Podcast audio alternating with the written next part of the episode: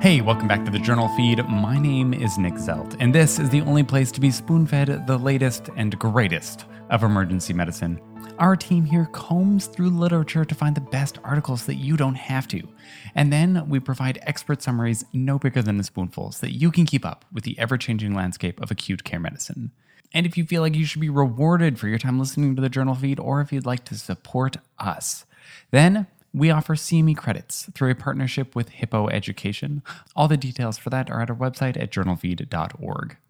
Now, then, this is the audio version of the past week summaries, which this week were brought to you by the marvelous Clay Smith.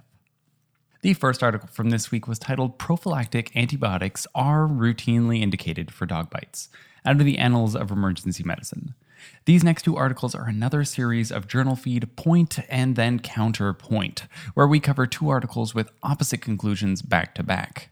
Now then, dogs are lovely. Puppies are even several steps better, and we love our companions as if they were our own. But just like any other animal, they actually pose some health risks. What I'm trying to say here is that they bite. And mouths are dirty places with bacteria such as Pasteurella and Capnocytophaga. But the use of routine antibiotics for all dog bites is controversial. These wounds are less likely to become infected than cat or human bites, so is the benefit worth the risk? These authors point out that an early meta analysis that did favor the routine use of antibiotics included studies with high risk of bias, and even one study that wasn't specific to dog bites. There was a Cochrane review on the topic, which found no benefit to routine antibiotics, as did a later small RCT.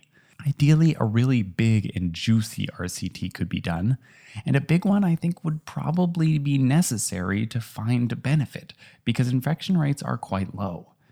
So the chance of benefit doesn't seem very high. And the other side of the coin is then what are the risks of giving antibiotics? Antibiotics have side effects, and they pose the ever looming risk of increasing antibiotic resistance.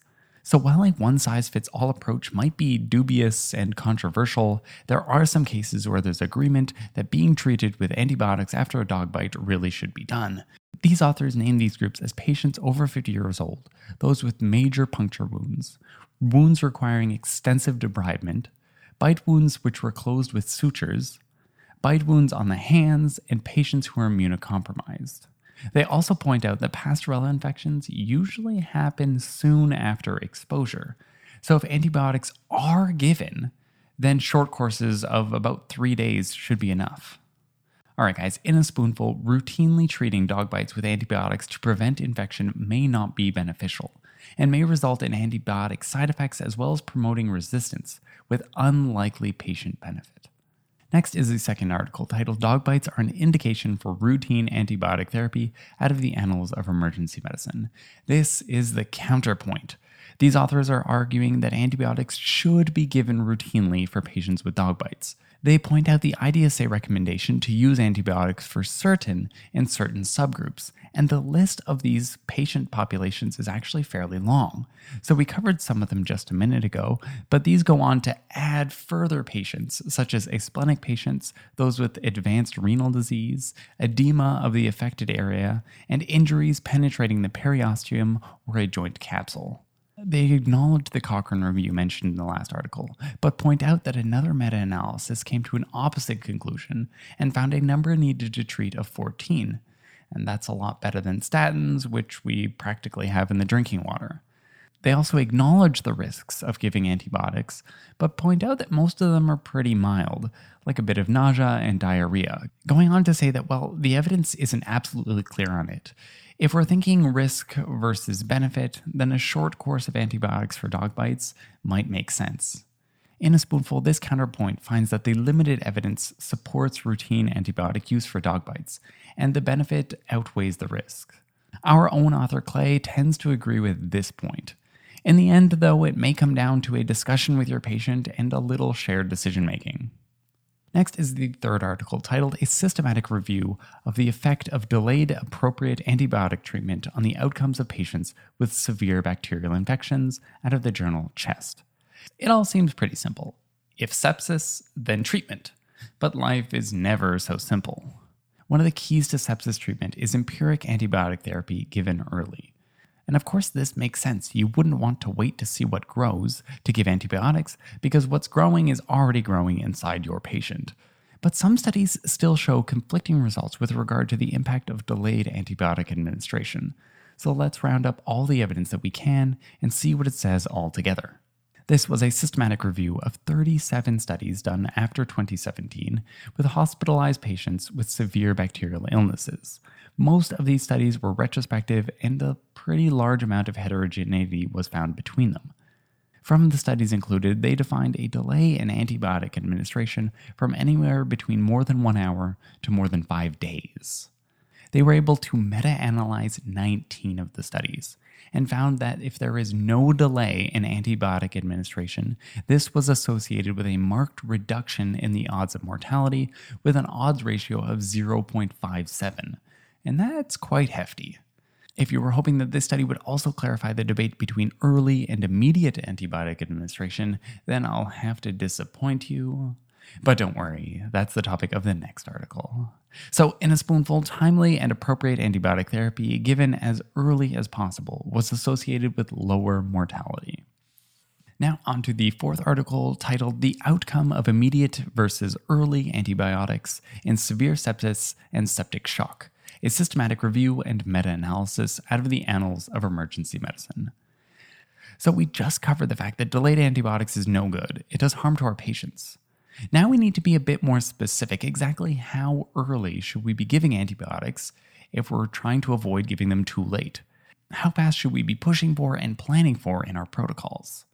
There are two basic groups here there's immediate, which is giving antibiotics in less than one hour, which could only be considered immediate if you have a doctor's sense of time, let's be honest. And then there's less than three hours, which we'll call early administration of antibiotics. This study was a systematic review of 13 studies, totaling 34,000 patients, that included adult patients with severe sepsis and septic shock. They found no difference in mortality between immediate or early antibiotics, and no subgroup showed benefit either.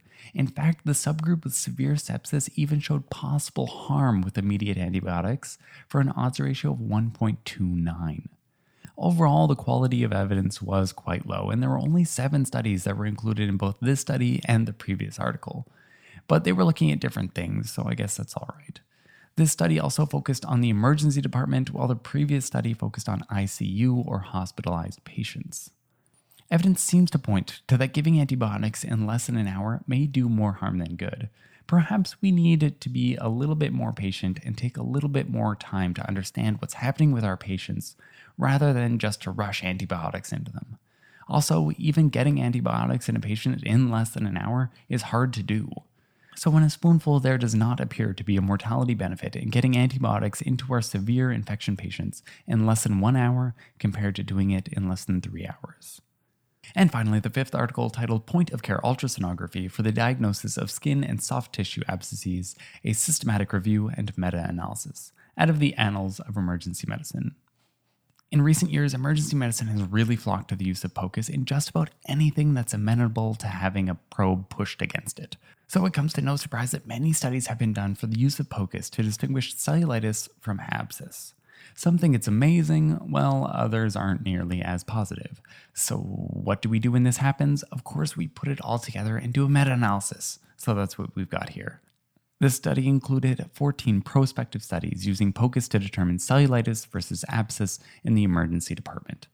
Overall, POCUS was 95% sensitive and 85% specific, with a positive likelihood ratio of 6.5 and a negative likelihood ratio of 0.06. The numbers varied a little bit between adults and kids, with POCUS performing about 10% better in adults.